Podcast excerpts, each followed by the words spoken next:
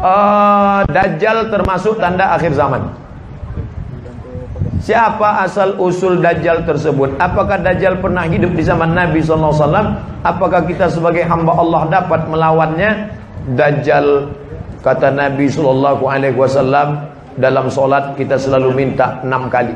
Dalam solat lima kali. Allahumma inni a'udzubika min azabi jahannam wa min azabil qabri wa min fitnatil mahya wal mamat wa min syarri fitnatil masihi Kenapa ada Al-Masih di belakangnya? Al-Masih Isa, Al-Masih Dajjal. Karena bentuknya sama macam Al-Masih Isa, tapi dia Dajjal yang palsu. Ini HP Samsung, iya. Ini yang palsu, Samsung Dajjal. Ini kamera Sony, iya. Ini Sony yang palsu, Sony Dajjal namanya. Jadi Dajjal itu artinya palsu. Al-Masih asli Al-Masih Isa Allahumma inni a'udzubika min azabi jahannam wa min azabil qabri wa min fitnatil mahyawan wa min syarri fitnatil masihi dajjal Nabi menengok rambutnya basah keriting turun air macam pas macam Isa ketika nanti dia tunjuk langit ya sama imtiri air langit turun hujan. Turun hujan. Ya ardi umbuti Hai tanah tumbuh tanaman. Tumbuh tanaman. Ada orang mati ditunjuknya. Ya mayat kom. Hai mayat kom. Tegak. Bangun engkau. Mayat itu pun tegak berdiri. Persis macam Nabi Isa. Tapi bedanya apa? Benar kata dia. Batil Batil kata dia Benar Siapa yang selamat waktu itu Cara menyelamatkan diri dari Jajjal adalah Pertama Membaca surat Al-Kahfi malam Jumat baca kahfi malam Jumat. Yang kedua, hafal pangkal Al-Kahfi 10 ayat. Ujung Al-Kahfi. Lalu kemudian sebelum salam, Allahumma inni a'udzubika min adzabi jahannam wa min adzabil qabri wa min fitnatil mahya wal mamat wa min syarri fitnatil masiihid dajjal. Sekarang Pak Ustaz, dajjal itu sudah keluar atau belum? Cucu cicitnya sudah mulai keluar. Dajjal yang golongan A2A, 3A, 4C sudah keluar.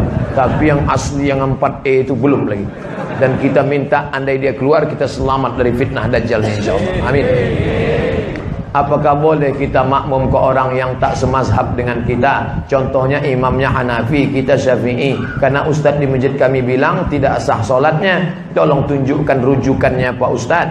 Kalau ustaz ini mengatakan tidak sah solat beda mazhab, maka semua jamaah Batam yang ada di Masjidil Haram tidak sah solatnya. Karena orang Batam mazhabnya Syafi'i Sedangkan Imam Masjidil Haram Syekh Abdurrahman Sudes Mazhabnya Hambali Saya tinggal di Maroko 2 tahun. Maroko itu mazhabnya Maliki. Berarti sholat saya 2 tahun itu mesti saya gantilah maka buka buku 37 masalah populer. Dalam masalah mazhab solat beda mazhab maka solatnya sah. Imam Syafi'i bermakmum kepada mazhab Hanafi ketika beliau berada di Irak kampung Imam Hanafi namanya Kufah Imam Hanafi meninggal tahun 550 di Kufah Imam Syafi'i selama di Kufah bermakmum kepada mazhab Hanafi saya tak fanatik terhadap mazhab Idza qanatal imamu faqanata. Kalau saya solat subuh di masjid, mazhab saya Hambali, imamnya mazhab Syafi'i, imamnya berkunut. Bagaimana sikap saya Syekh? Kata Syekh Abdul Syekh Abdul Syekh Ibnu Utsaimin di Saudi Arabia, kalau imammu berkunut, angkat tangan kau ucapkan amin. Allahumma hdina fi man hadain. Amin. وعافنا في من عافيت آمين وتولنا في من توليت آمين وبارك لنا فيما أعطيت آمين وقنا برحمتك شر ما قضيت آمين sisanya tak diaminkan karena sisanya itu bukan doa tapi sana fa innaka taqdi wa la yuqda alaik kayak yang hafal ikut fa innaka taqdi wa la yuqda alaik wa innahu la yadhillu man walait wa la yu'izzu man adait tabarakta rabbana wa ta'ala falakal hamdu ala ma qadait nastaghfiruka wa natubu ilaik wa sallallahu ala sayyidina muhammadin nabiyil ummi wa ala alihi wa baraka wa sallam yang tak hafal gerakkan air Idza qanatal imamu faqanata wa illa fala. Kalau imammu berkunut maka kau ikut berkunut. Kalau imammu tak berkunut jangan kau buat kunut sendirian di belakang. Selama ini saya makan haram biarpun sikit. Hah? Setelah mendengar ceramah Ustadz saya mau berubah nggak akan makan haram lagi. Mantap. Mantap. Kalau andai dia kirim ke WA saya kasih tiga jempol. Apakah masih ada efeknya nanti kepada anak-anak saya Pak Ustadz? Illa man taba. Siapa yang taubat? Wa amana beriman wa amila amalan salihah beramal soleh taubat, beriman, beramal soleh. Ulaika yubaddilullahu sayyiatihim hasanat. Diganti Allah yang buruk-buruk dulu menjadi yang baik-baik. Mudah-mudahan kita termasuk yang itu insyaallah. Saudaraku, yang kau sudah azam taubat, diganti Allah yang buruk-buruk dulu menjadi yang baik. Malam ini kau ambil wudhu, kau solat tahajud, kau menangis bersimpuh bertasbih. Astagfirullahaladzim. Astagfirullah. Astagfirullahaladzim. Kenapa bang menangis bang? Itulah tak kau kasih juga aku nikah lagi. Sangka minta ampun mau mendosa. Itu juga yang mau. Saya hadi dari Papua Barat. Eh jauh. Tepatnya di Raja Ampat. Saya mau bertanya Ustadz, bagaimana cara bertaubat dengan fulus? Huh? Oh tulus. Dua pula dikasihnya F sangka. Rukun tobat. Pertama, an-nadamu fil qalbi, menyesal dalam hati. Menyesal, menyesal, menyesal. Yang kedua, al-iqraru bil lisani dengan lidah. Astaghfirullahalazim. Agak panjang. Astaghfirullahalazim alladzi la ilaha illa huwa. Al-iqraru bil lisan dinyatakan dengan lidah. Al-itmaru alla ya'uda ilaihi abadan bertekad kuat tidak akan balik kepada perbuatan ini. Istighfar. Ayolah bro, kita ke karaoke malam ini. Tidak. Aku kalau sudah kukatakan taubat kepada Allah sekalipun ke karaoke ini. Tidak, sekali tidak, tidak. Kami yang bayar. Ayolah.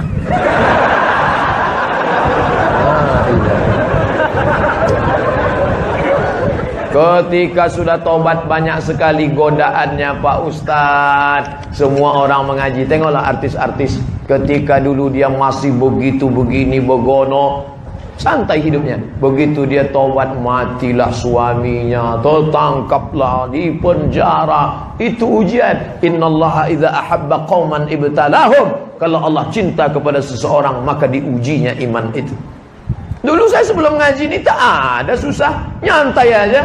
Begitu saya ikut pengajian Pak Ustaz, la ilaha illallah, pas balik helm hilang.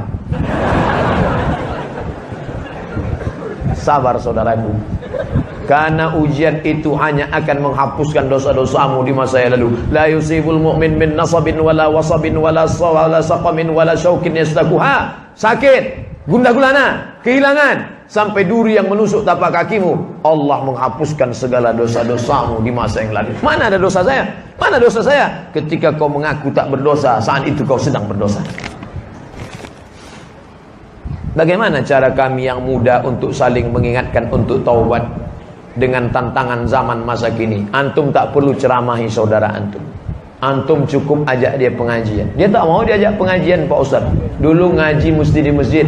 Sekarang kata Kunto Wijoyo, santri tanpa pesantren. Kok bisa di kamar berapa banyak jamaah yang saya jumpa di tepi jalan. Saya nongkrong di tepi jalan. Saya kalau nongkrong di tepi jalan saya tak begini. Peci saya buka, pakai baju kemeja, tangan saya gulung. Banyak orang sangka ini macam mirip Ustaz Somad.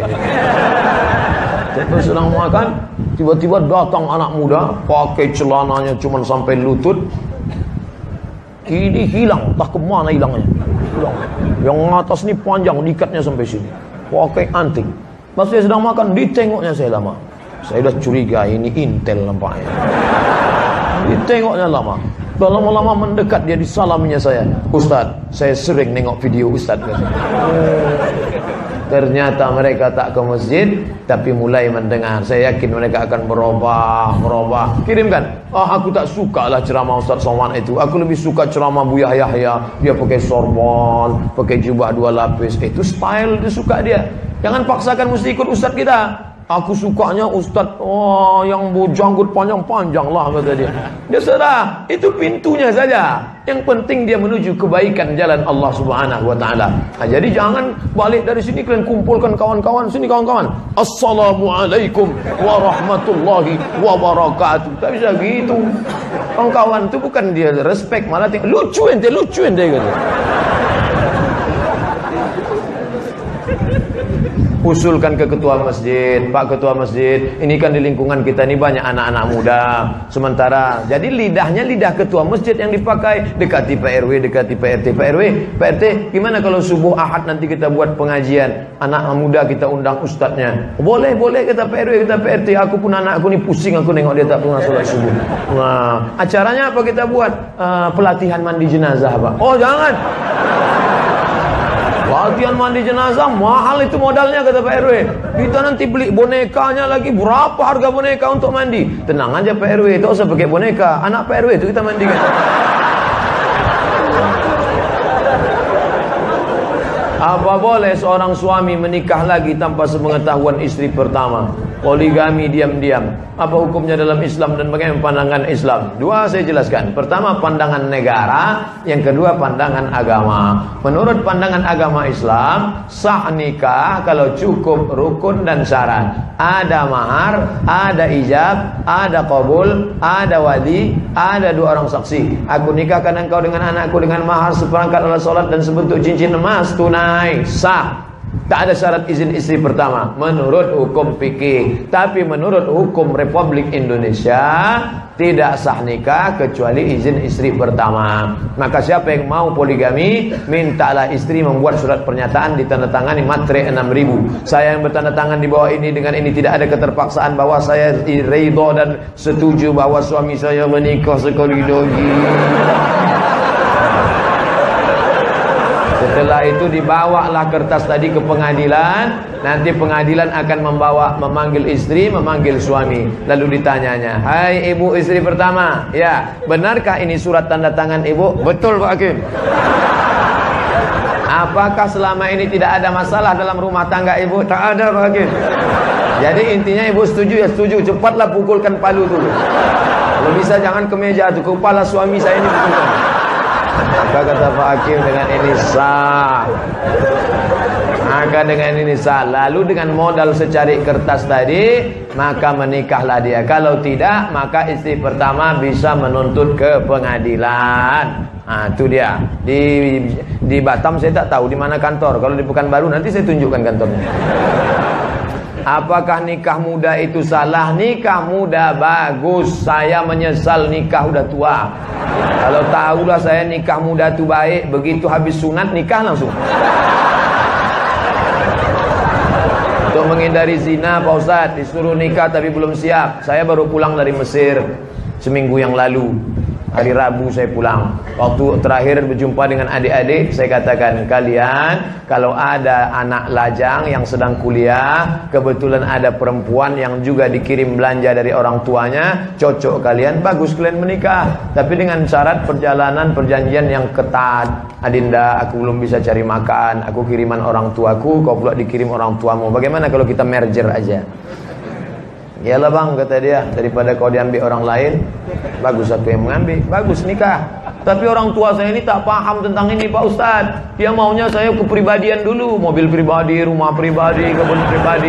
Gimana nih Pak Ustaz? Maka pahamkanlah orang tua. Jangan balik dari sini Dudukkan ayah, dudukkan emak. Assalamualaikum Warahmatullah. Jangan. Berapa banyak kita ini ingin jadi ustaz? Bukan begitu caranya. Panggil nenek mama, alim ulama, ceri pandai, tokoh masyarakat. Pak Aku mau menikah di usia muda takut berzina. Tapi ayahku tak setuju. Bisa bapak bicarakan dengan ayah. Maka si bapak pun bercerita. Anakmu itu ku tengok sudah agak gatal betul ya. Bolehlah kau nikahkan. Nah, Jadi idenya dari kita.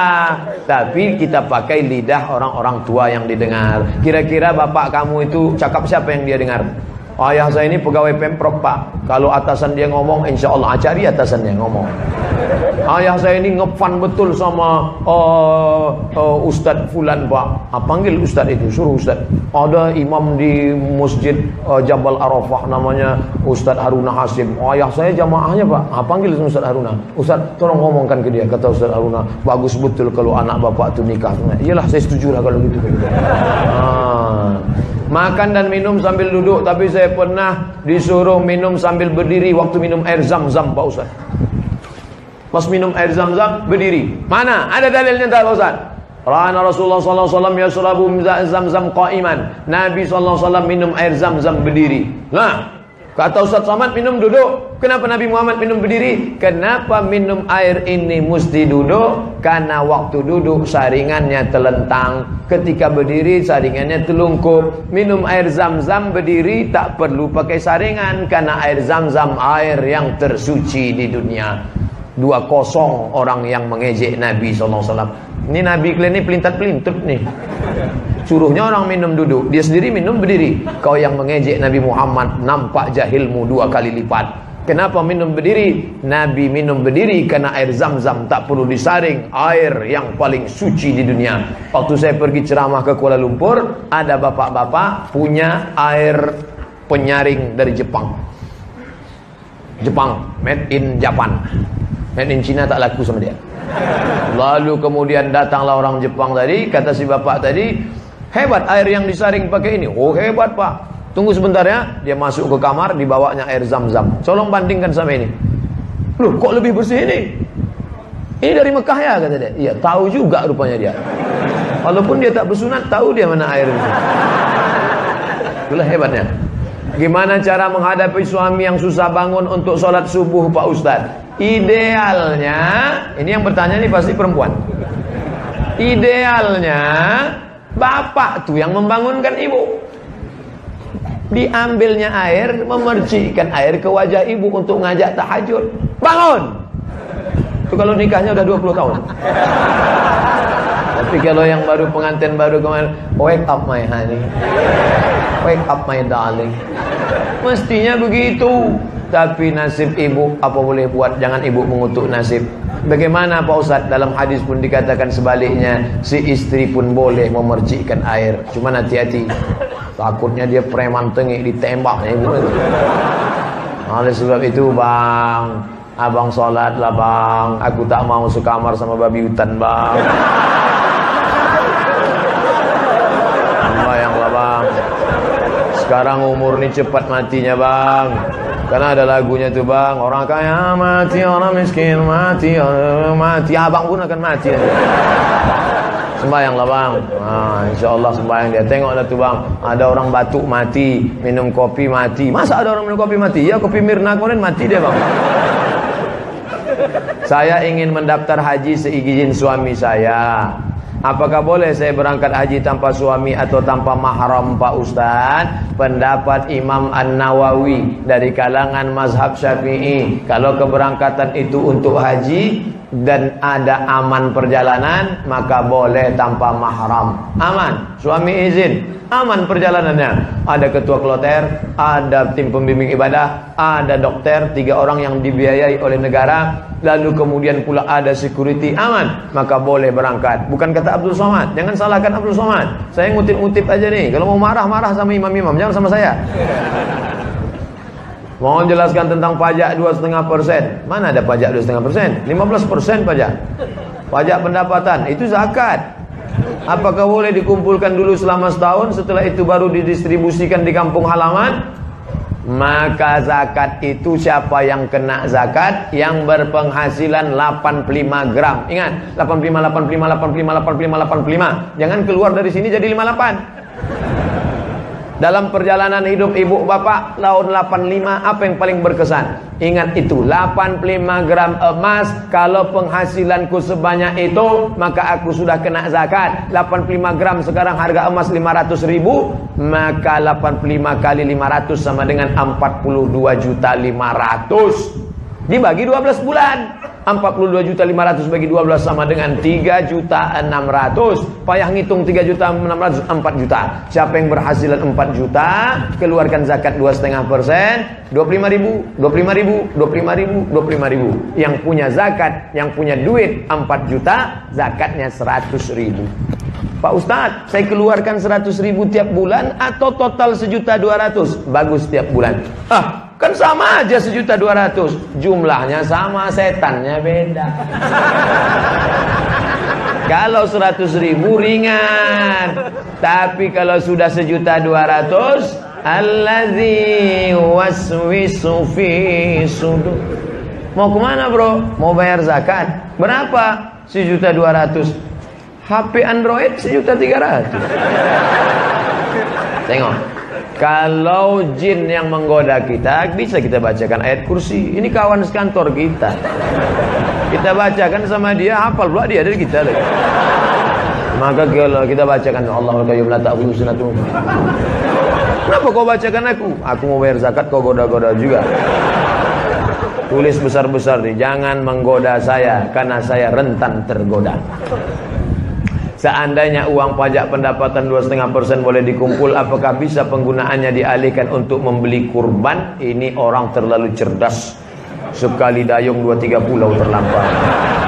Hanya zakat saja untuk zakat. Adapun untuk kurban Kau berkurbanlah saudaraku. Berkurban itu hukumnya wajib. Menurut mazhab Hanafi Alhamdulillah. Menurut mazhab Maliki Hambali Syafi'i sunat muakkad. Saya Syafi'i. Kurbanlah Fasalli li rabbika wanhar. Dua juta setengah. Ingat, duit yang kau simpan tak mau keluar akan keluar juga dengan caranya sendiri. Meletuplah ban, datanglah sakit. Saya bukan nakut-nakuti. Peganglah. Silakan akan keluar dengan caranya sendiri. Ingat, tengok, waspada. Saya ingin mengakikahkan anak saya, tapi saya belum diakikahkan. Mana yang lebih utama? Mengakikahkan anak saya? Karena biaya tak cukup Pak Ustaz. Akikah saya itu tanggung jawab ayah saya. Akikah anak saya itu tanggung jawab saya. Ketika saya punya duit 2 juta setengah, saya lunasi tanggung jawab ayah saya atau tanggung jawab saya? Tanggung jawab saya. Saya punya duit 2 juta setengah, anak lahir, maka saya akikahkan anak saya. Setelah saya akikahkan anak saya, rezeki bertambah, sekarang ada duit 5 juta, dua ekor kambing. Maka saya boleh mengakikahkan diri saya. Bapak ibu yang belum akikah, malam ini ada duit, langsung cari kambing. www.kambing.com Assalamualaikum Pak Kambing. Salam. Bisa tolong carikan kambing ya besok. Besok siapa yang mau akikah besok tolong kirim alamat saya insya Allah datang ke sana. Tapi kalau umur sudah 40 30 akikah saja. Jangan minta ayun pakai marhaban.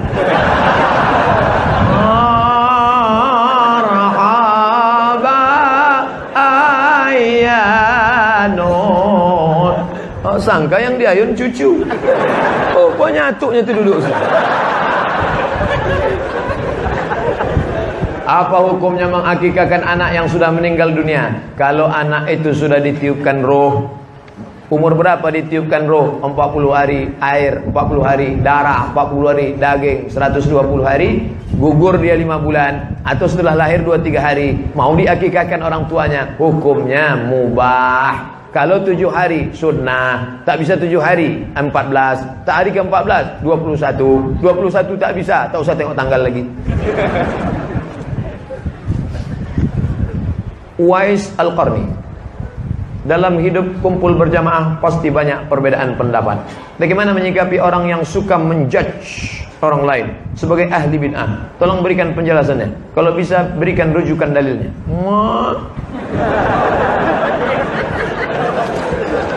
Tidak boleh. Ini saya kutip pendapat Ustadz Abdullah Hadrami, saudara kalangan Salafi dari Malang. Apa kata Ustaz Abdullah Hadrami? Murid langsung Syekh Ibnu Utsaimin, 4 tahun mulazamah dengan Syekh Utsaimin di Makkah, di Saudi Arabia. Jangan menuduh saudaramu pelaku bid'ah kalau perbuatan itu tidak disepakati ulama bahwa dia bid'ah. Ketika kau katakan, "Hei pelaku bid'ah," maka bid'ah sama dengan "Hei dolalah." Dolalah sama dengan "Hei penghuni neraka." Hati-hati. Selama masih ada dalilnya, tak boleh kau katakan itu perbuatan bid'ah. Tapi kalau sepakat ulama bahwa itu bid'ah, maka kau mesti menegakkan bendera kebenaran. Bid'ah batil, haram. Tapi selama dia tidak bid'ah, ada dalilnya. Dalil dari jauh, dalil dari dekat, dalil am, dalil khas. Tak boleh kau katakan bid'ah. Apakah jodoh juga harus wajib kita selipkan di doa?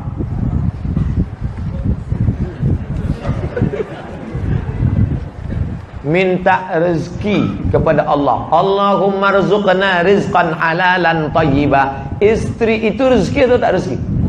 rezeki duit rezeki kebun rezeki rezeki istri rezeki makanya kita diajarkan doa Rabbana hablana min azwajina berikan kepada kami istri wa zurriyatina anak-anak qurrata ayun yang sejuk dipandang mata keluar kita dari rumah panas begitu menengok dia sejuk mata kita menengok Masya Allah sedang lelah di kantor ditekan atasan di jalan kena razia pula. Begitu sampai di rumah datang dia membawakan sejuk rasa abang. Iya bang baru hidupkan nasi gitu. Maka mintakanlah. Boleh saya sebut namanya Pak Ustaz? Boleh, tapi jangan kuat-kuat. Ya Allah berikanlah aku istri yang salihah. Sebutnya kuat rupanya abang dia pula di sebelah. Adik tu kata dia. Bagaimana ijab kabul ketika anak perempuan saya? Bagaimana ijab kabul ketika menikahkan anak perempuan saya? Sedangkan anak perempuan saya itu dulu hamil di luar nikah. Bagaimana menikahkan anak perempuan saya itu? Biskah saya menikahkannya? Bagaimana ijab kabul ketika menikahkan anak perempuan saya? Sedangkan anak perempuan saya itu dulu hamilnya di luar nikah. Orang yang menikah dalam keadaan istrinya itu hamil, nikahnya sah Buka kitab Al-Fiqhul Islami wa Adillatu. Kalau anaknya lahir tak perlu diulang. Sah, jangan diulang lagi. Karena sudah sah. Yang jadi masalah, setelah anak ini lahir muncul empat. Pertama, anak yang lahir itu tak boleh pakai bin dan binti bapaknya. Karena tak ada hubungan nasab. Dua, kalau anak itu lahir laki-laki, lahir adiknya perempuan, perempuan, perempuan, perempuan, maka dia tak bisa jadi wali bagi adik-adiknya. Karena dia saudara seemak, saudara seayah yang bisa jadi wali, saudara seibu tak bisa jadi wali. Tiga, kalau ayah ni mati, si anak tak dapat harta warisan. Empat, kalau anak ni gadis dipinang orang, bapak tak bisa menikahkannya, walinya siapa? Fasultan waliun man la waliyalaha, walinya wali hakim. Pak Kua menikahkan. Pak Kua, ada yang mau kubicarakan empat mata. Kata Pak Kua jangankan empat, tiga pun bisa. Aku 25 tahun lalu bukan orang baik Pak Kua. Sekarang memang baik. Kata Pak Kua memang aku tengok tanda-tandanya. Sudikah Pak Kua menikahkan anakku ni? Insya Allah. Tapi Pak Ustaz, masa saya tak bisa menikahkan dia? Rambutnya, darahnya, air liurnya sudah kami periksa di rumah sakit di Singapura. Ini kata DNA anak saya. DNA tak laku Mas Bro. Tak laku. Al-waladul firash. Anak diakui kalau setelah akad baru hamil. Sebelum akad.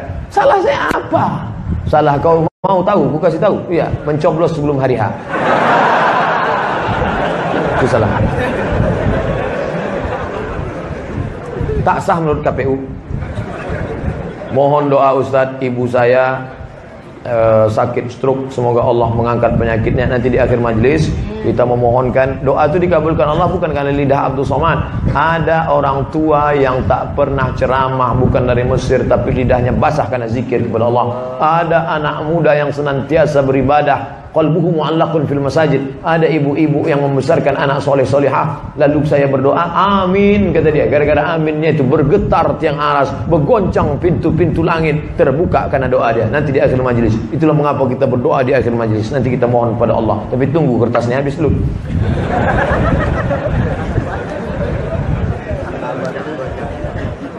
Bagaimana pelaksanaan ibadah puasa Daud sementara kita sedang puasa Senin Kamis? Kalau mau puasa Senin Kamis, Senin Kamis saja. Senin, Kamis, Senin, Kamis. Kalau mau puasa Daud, puasa Daud aja. Puasa hari Ahad, hari Senin makan. Puasa hari Selasa, hari Rabu makan. Puasa hari Kamis, hari Jumat makan. Begitu. Kalau dicampurnya Senin uh, puasa Daud, kacau balau jadi hitungannya. Tapi kalau mau dibuatnya juga tak apa-apa. Begitu kata Syekh dalam fatwa Syabaka Al-Islamiyah dan Syekh uh, Abdullah Balfaqih yang mencampur tak apa-apa tapi idealnya itu pilihan. Saya sanggup puasanya 8 hari Senin Kamis. Saya sanggup 15 hari puasa Daud. 8 atau 15 semuanya. Ya tak apa-apa puasa semua. Siapa yang puasa semua? Puasa dahar namanya. Aisyah radhiyallahu anha. Buka dalam kitab Syiar A'lam An-Nubala Imam Az-Zahabi Aisyah radhiyallahu anha puasa dahar setelah Nabi Muhammad meninggal ini kertas ini kecil aja, tapi pertanyaannya hebat. Apakah orang yang kerja di perusahaan rokok gajinya haram? Nah, kan hebat kan?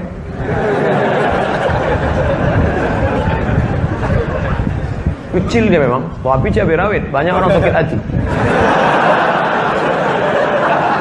Yang tak ketawa sakit hati. Kalau dia berkeyakinan rokok itu haram, maka bekerja haram, menjual haram, kan haram. Kalau dia berkeyakinan rokok itu makruh, maka sama macam jual jengkol. Sama macam kerja buat kerupuk jengkol. Fatwa Syekh Muhammad Nasir Farid Wasil Mesir rokok haram. Fatwa Syekh Ibnu bin Bas ulama Saudi Arabia rokok haram. Fatwa Syekh Ali Jum'ah Mesir rokok haram. Fatwa Majelis Ulama Indonesia rokok haram bagi ibu hamil. Ibu menyusui anak kecil, orang tua, orang sakit. Adapun kalau tak ada unsur ini makruh. Ah, saya makruh nampaknya. Nah, jadi pilihlah patuan yang mana. Ustaz merokok apa tidak? Saya tak merokok. Ada namanya Kiai Haji Lukman Sarip. Dia ketua Majelis Ulama Dumai yang lama. Kata dia, ada seorang kiai. Di belakang rumah kiai ini ada kebun nanas, kacang, ubi. Suatu malam datanglah segerombolan babi. Besok pagi dia buka jendela, nanasnya habis, ubinya habis, kacangnya habis diseruduk babi. Yang tak dimakan oleh babi, tembakau. Ternyata dalam dunia babi, tembakau haram. Kata, ini bukan kata bukan kata saya, jangan marah sama saya. Saya kan ngutip-ngutip aja. Kata Ustadz Lukman Sarif. Dia sedang berangkat haji sekarang. Haji mabrur. Apakah saat talak pertama langsung diucapkan talak tiga? Balik ke rumah, dia katakan, kau sudah ku talak tiga sekaligus. Talak tiga, tiga bentuk. Talak tiga, dua bentuk. Yang pertama, kau ku talak tiga. Atau dia katakan, satu majlis tiga kali. Ku talak engkau, ku talak engkau, ku talak engkau. Tiga bentuk. Bentuk pertama, kau ku talak tiga. Bentuk kedua, ku talak engkau, ku talak engkau, ku talak engkau. Macam iklan TV. Yang ketiga, kutala engkau talak seratus. Nah, itu bentuknya. Maka ketiga bentuk ini jatuh talak tiga. Menurut mazhab syafi'i, jatuh talak tiga. Maka kalau sudah jatuh talak tiga, tidak boleh menikah hatta tanki azawjan ghairah sampai dia menikah dengan laki-laki lain. Di situlah setan datang. Biasanya kalau sudah jatuh talak tiga Tak ada yang lebih cantik di dunia ini daripada jelo. Apa jelo? Janda lamo Maka setan menggoda kau mesti balik ke janda lama Kau mesti balik, kau mesti, mesti balik, mesti balik. Akhirnya muncullah ide mencari orang lain untuk nikah. Itulah yang disebut dengan nikah Cino Buto Dicari Cina-Cina yang buta teman dulu juga. Eh kau mau kau nikah sama janda kau? Oe oe tapi jangan kau pegang-pegang dia ya. Ya, nanti setelah nikah habis itu kau ceraikan ya. Ya, ini kau kasih duit ya. Ya, begitu udah diakad sampai mati tak diceraikan. Tahankan. Maka pikir dulu pendapatan sesal kemudian tiada berguna. Mengapa pada saat imam selesai membaca surat Al-Fatihah makmum mengucapkan amin? Sunnah. Idza ammanal imam, kalau imam mengucapkan amin, fa aminu, maka kau ikut. Ihdinas siratal mustaqim. Tunjukkan kami jalan yang lurus. Siratal ladhina an'amta alaihim. Jalan yang pernah kau berikan kepada mereka. Nabi minan nabiyyin wasiddiqin wasyuhada wassalihin. Ghairil maghdubi alaihim. Bukan jalan Yahudi. Waladdallin. Bukan jalan Nasrani. Amin. Kabulkanlah ya Allah. Amin. Amankanlah amin. Percayalah. Amin. Jujur. Amin. Jujur. Amin. Percayalah. Amin. Amankanlah. Amin. Kabulkanlah empat bentuk. Ya jangan. Ini banyak orang sekarang doa uh, amin. Uh, amin. Apa amin. Amin. Apalagi yang di FB amin amin amin amin, amin. Bagaimana jika di luar sholat Pak Ustaz? Di luar sholat tetap mengaminkan maghdub karena doa. Setiap doa diaminkan. Amin ya Allah. Amin. Amin. Ada pula satu orang semua mengucapkan amin, dia lain. Bapak gitu. Kenapa kau bilang bapak? Rupanya mualaf baru masuk Islam, mertuanya namanya Amin. Tak berani ini berani. Pak Ustaz, saya mau tanya sebelumnya saya tak pernah sholat dan banyak dosa yang saya lakukan tapi sekarang saya dan istri saya Alhamdulillah sudah sholat dan mulai mendekatkan diri kepada Allah. Alhamdulillah saudaraku kau sudah kembali ke jalan Allah. Tapi kenapa semenjak saya mulai bertobat musibah dan masalah yang datang silih berganti apa tobat saya dan istri saya tak diterima Allah? Justru Allah membersihkan segala dosamu. Hatta yamshi alal ardi sampai orang yang bertobat itu berjalan di atas muka bumi laisa alaihi khati'ah tak ada dosa amalnya walaupun sebesar ujung jari. Allah sayang kepada engkau pak. Allah sayang kepada engkau bu. Dibersihkan yang kau sebersih-bersihnya. Oh, Tetangga saya itu tak pernah sholat Tak pernah puasa Tapi hidupnya nyaman Adem ayam Justru dia sedang dimainkan Allah dengan istid Sanastadrijuhum kami ulur mereka. Ku ulur umur panjang ku ulur rezeki banyak ku ulur ku ulur. Sampai akhirnya idza akhadhahu lam yuflidhu ketika Allah hukum dia tak disisakan Allah sedikit pun. Ketika kau diuji Allah bersyukurlah. Husnuzan pada Allah bahwa Allah ingin membersihkanmu sebersih-bersihnya. Ana indah husni zanni abdi bi. Aku menurut prasangka hambaku kepadaku. Ustaz, apa perbedaan antara manhaj dengan mazhab? Apakah boleh bertaklid pada satu mazhab? Manhaj metode cara. Cara menyikapi hidup mengambil manhaj salafus saleh. Salaf tiga generasi pertama. Khairul qurun qarni sebaik-baik abad-abadku. Tsumma alladziina yalunahum seabad sesudah itu. Tsumma alladziina yalunahum seabad sesudah itu. Manhaj salafus saleh manhaj salaf dalam memahami ayat mutasyabihat tafwid serahkan kepada Allah mazhab pendapat ulama bagaimana Imam Syafi'i mengambil ayat Quran hadis Nabi lalu mengeluarkan suatu hukum dengan sebuah metode maka disebut mazhab Syafi'i mazhab Hanafi mazhab Hambali mazhab Hambali mazhab Maliki boleh tak mencampur mazhab Pak Ustaz kalau paham mazhab, saya sampai hari ini tak berani mencampur mazhab. Saya beramal dengan mazhab syafi'i saja. Saya paham mazhab Pak Ustaz. Di mana kau belajar? Kemarin ikut grup dua hari. Maka saya anjurkan pengajian, bukalah pengajian empat mazhab. Kitab yang dibaca, mukoror yang dipakai di gontor. Al-Fiqhul Islam eh, Bidayatul Mujtahid wa Nihayatul Muqtasid Imam Ibn Rushd. Karena kalau tak paham nanti ibadahnya jadi kacau balau. Cara wuduknya Syafi'i, diambilnya air, basuhnya sedikit. Pergi undangan, sampai di tempat undangan dipegangnya tangan mempelai perempuan. Selamat ya. Menurut mazhab Syafi'i itu sudah batal. Habis itu pergi dia ke masjid, salat. Kau tak berwuduk tadi? Wudukku tak batal. Kau sentuh tangan mempelai perempuan. Mazhab Maliki kan tak batal.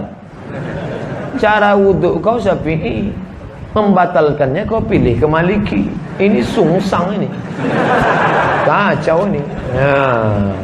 Makanya konsisten pada satu mazhab Lebih selamat Ustaz hadis tentang Imam Mahdi? Imam Mahdi lah. Imam Mahdi akan datang di akhir zaman Salah satu tanda hari kiamat. Hadis tentang Imam Mahdi kata Imam Kata Abdul Rahman Ibnu Khaldun. Hadis Imam Mahdi tak bisa dipakai Padahal hadis Imam Mahdi ada yang sahih, ada yang dhaif, ada yang maudhu palsu. Setelah ditelusuri, saking banyaknya orang ngaku-ngaku Imam Mahdi pada zaman Ibnu Khaldun, Ibnu Khaldun mau menutup tak ada Imam Mahdi. Imam Mahdi ada berdasarkan hadis sahih. Dia akan datang pada akhir zaman menyelamatkan umat ini dan setelah dia turun, semua orang lalu kemudian sampai tak ada lagi la taqumus saah, tidak akan terjadi hari kiamat sampai ada orang masih ada menyatakan la yaqulu Allah Allah. Selama ada orang mengatakan Allah Allah tak akan ada terjadi hari kiamat. Insyaallah kita beriman beramal soleh tak sempat menyaksikan itu insyaallah. Amin. Amin. Makanya tiap hari kita katakan Allahumma inni a'udzubika min azabi jahannam wa min azabil qabri wa min fitnatil mahya wal mamat. Jauhkan kami dari fitnah hidup. Apa itu? Menyaksikan dajjal menyaksikan azab yang luar biasa. Bagaimana kondisi umat saat itu yang berbangsa-bangsa dan bermazhab-mazhab ketika Imam Mahdi datang. Orang-orang yang benar hatinya, benar niatnya, benar ucapannya diberikan Allah bimbingan untuk mengikut Imam Mahdi. Makanya kita ini disuruh beramal soleh. Illalladzina amanu beriman wa amilus salihati beramal soleh. Maka ada kecondongan hati untuk membimbing kita untuk ikut kepada kebenaran. Apa ciri-ciri bahwa dia Imam Mahdi Pak Ustaz? dia membawa kepada kebenaran namanya keturunan Muhammad sallallahu alaihi wasallam.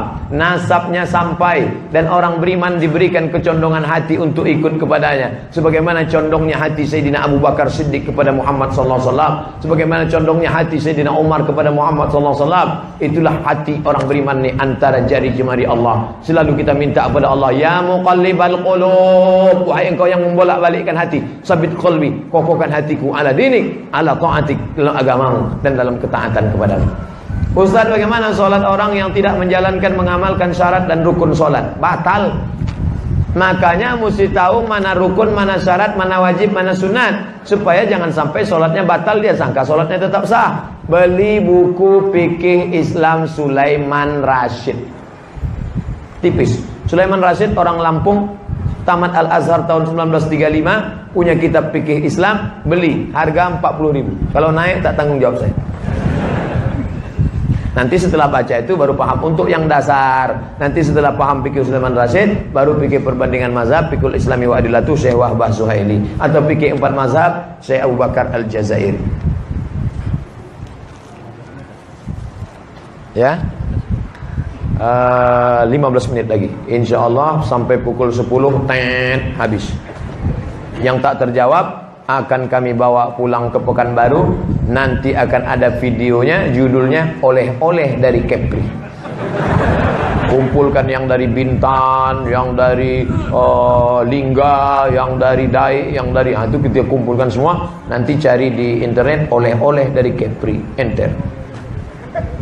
Apakah pada saat lo akunut boleh membalikkan tangan saat bacaan ayat tolak bala? Ya ketika sorban di sebelah kanan Waktu sholat istisqa, sorban di sebelah kanan.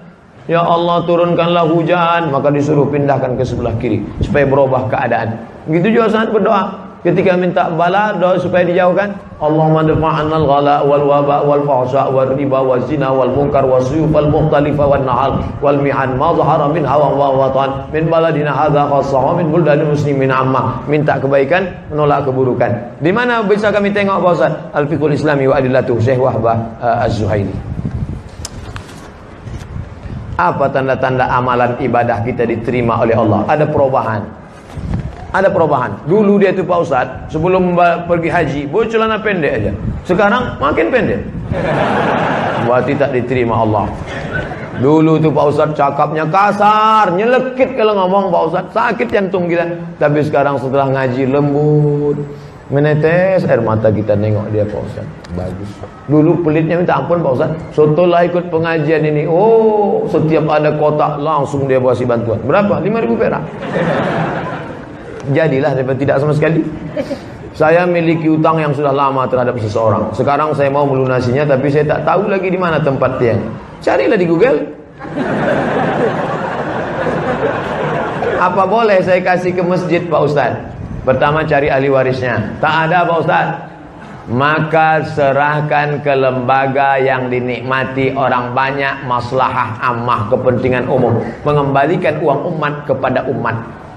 Panti jompo, panti yatim, MDA, pondok pesantren, masjid, kasihkan.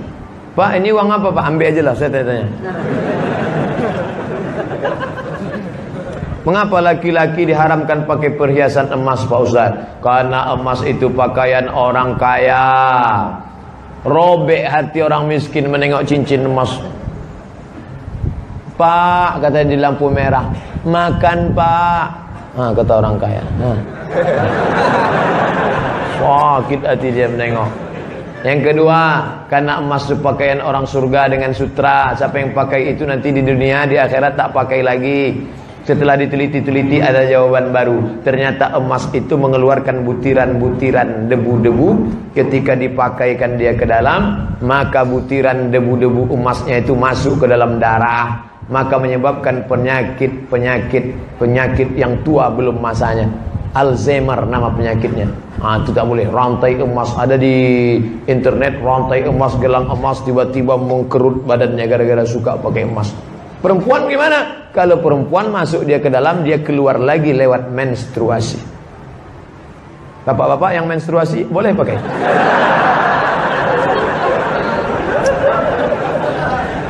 Bagaimana hukumnya bermakmum pada imam di hari Jumat sementara Pak imamnya berbicara pada saat khotib berkhutbah di atas mimbar. Imamnya berbicara kepada khotib, di atas, imamnya di bawah. Bicara. Padahal kata hadis riwayat Abu Hurairah, "Idza qulta li sahibika ansit." Kalau kau katakan kepada teman di sebelahmu ansit, diam. Fakat lagauta, kau sudah melakukan perbuatan laga. Wa man laga fala jum'atalah. Siapa yang melakukan perbuatan laga, maka tiada Jumatlah baginya. Tiada Jumatlah baginya di situ maknanya solat Jumatnya tak sah atau tak sempurna. Tak sempurna. Makanya sudah tahu imam diam aja lah, jangan bicara.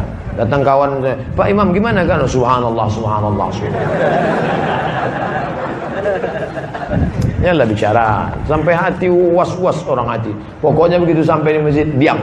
Alhamdulillah Pak Ustaz. Saya setiap khutbah Jumat tak pernah saya bicara. Kenapa? Nunduk aja saya. Macam udah ada settingannya. Begitu Barakallahu liwalakum Baru bang Itulah hebatnya ya Mana yang lebih utama membaca tasbih 33, tahmid 33, takbir 33 dengan tanpa tasbih, tahmid, takbir tapi langsung baca Al-Fatihah dan berdoa apakah amalan tersebut ada tuntunannya? Yang membaca subhanallah, alhamdulillah 33, 33, 33 hadis Nabi SAW.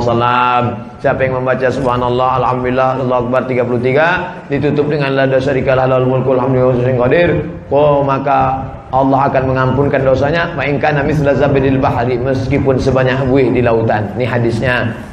Mana tuntunannya orang membaca Al-Fatihah lalu berdoa?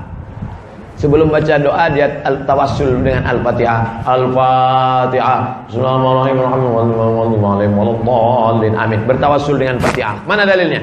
Ada tiga orang dalam gua. Ketika dalam gua tadi tertutup pintu gua. Tak bisa keluar. Yang satu bertawassul, Ya Allah, Bukakanlah pintu gua ini ya Allah.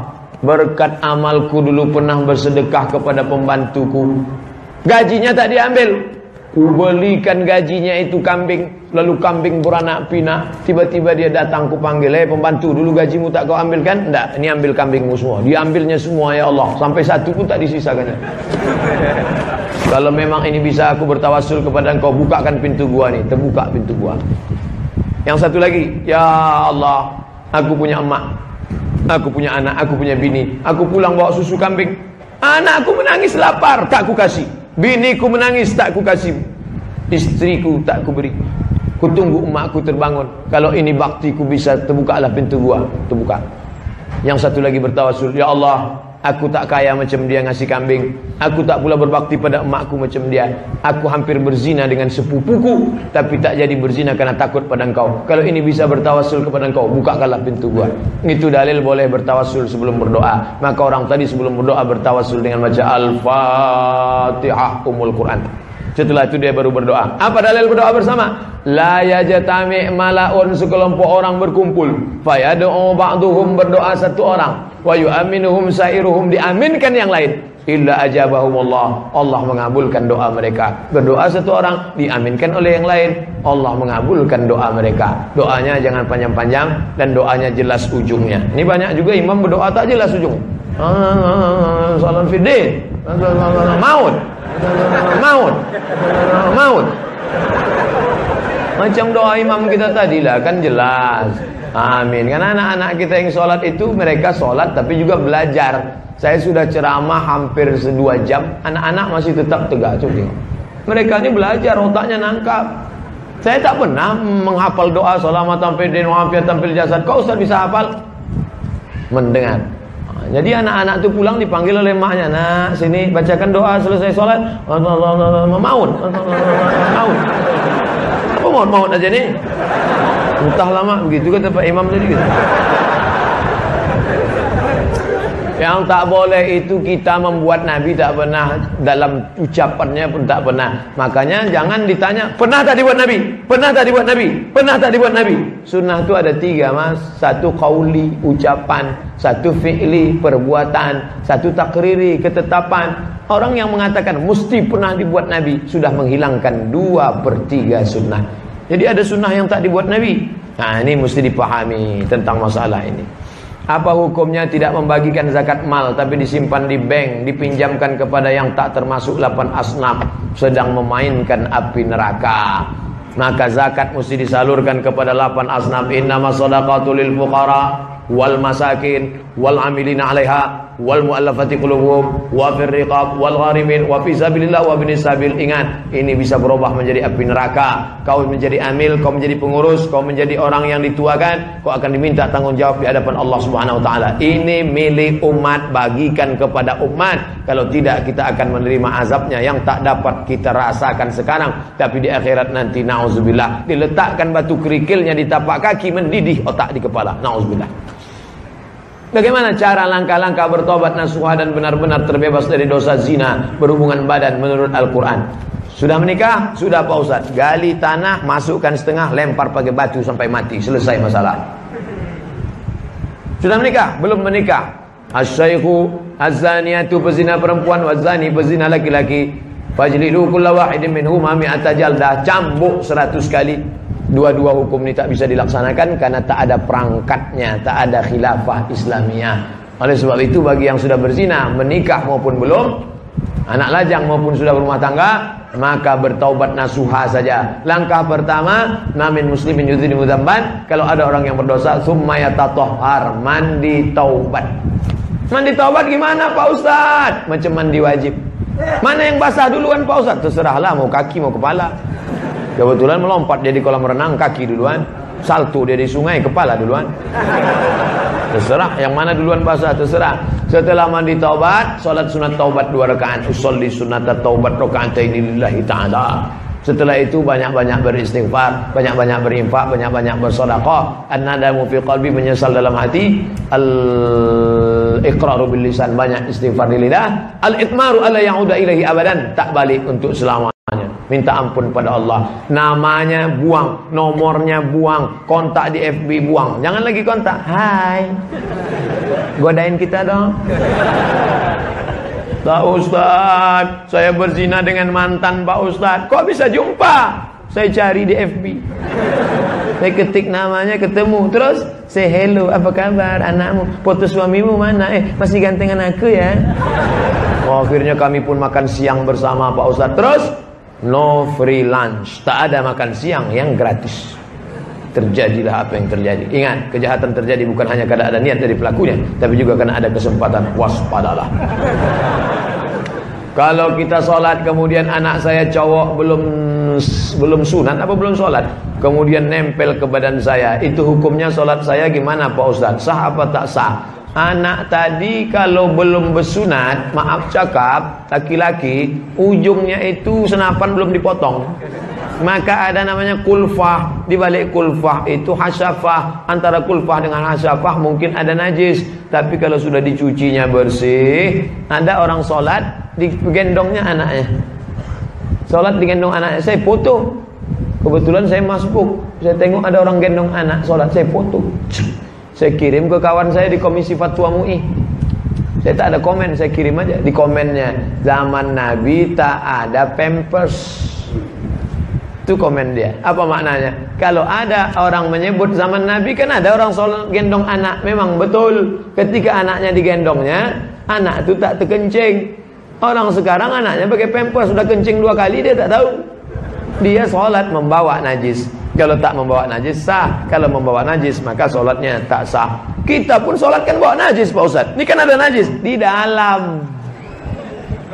Di dalam tak apa-apa. Keluar dia dari salah satu lubang baru. Ini tentang masalah. Karena belum uh, sunat masih ada najis Pak Ustaz. Kalau ada najis tak bisa, batal.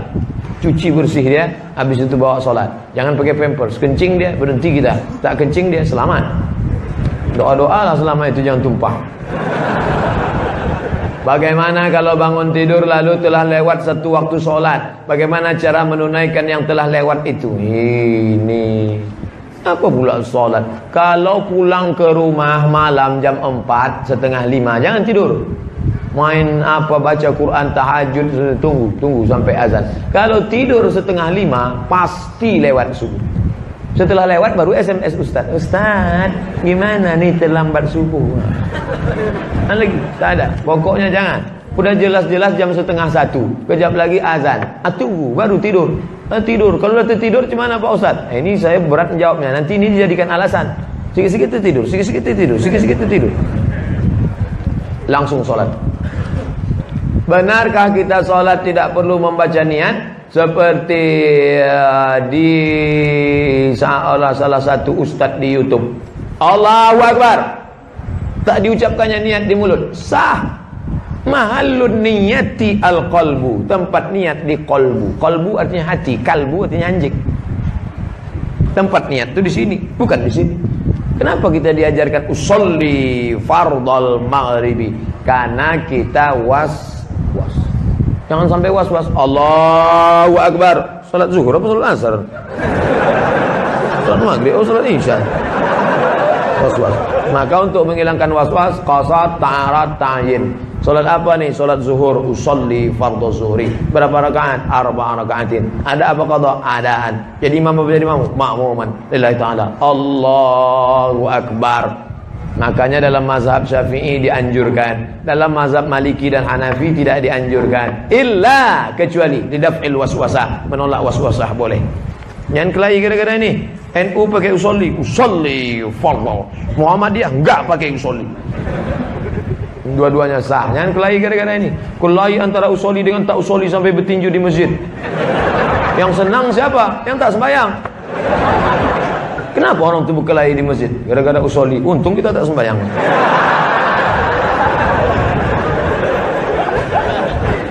Benarkah bacaan basmalah berbeda dengan sewaktu akan membaca Al-Quran?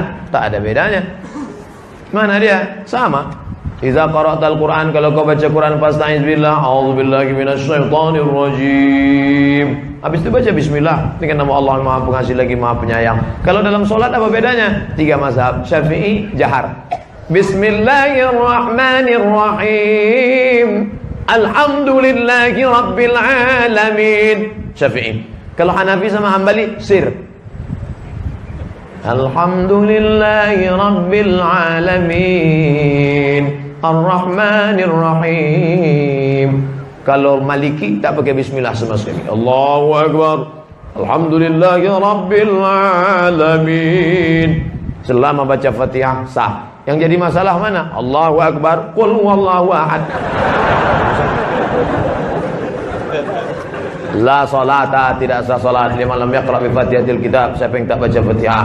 Tanggapan Ustaz mengenai beberapa alim ulama yang beranggapan bahwa sahabat uh, membid'ahkan kunut. Tanggapan mereka mengenai mengikuti pendapat sahabat Imam besar Syafi'i membid'ahkan kunut ada Imam Syafi'i solat subuh membaca kunut. Buka kitab Imam Syafi'i. Bukan mazhab Syafi'i. Bukan mazhab Syafi'i. Imam Syafi'i membaca kunut subuh dalam kitab Al-Um. Baca tulisan saya di 37 masalah populer download di Play Store. 37 masalah populer tentang kunut subuh. Kata Imam Syafi'i, berkunut subuh. Siapa yang lupa kunut subuh, sujud sahwi. Jadi jangan hiraukan pendapat yang lain. Imam Syafi'i berkunut subuh.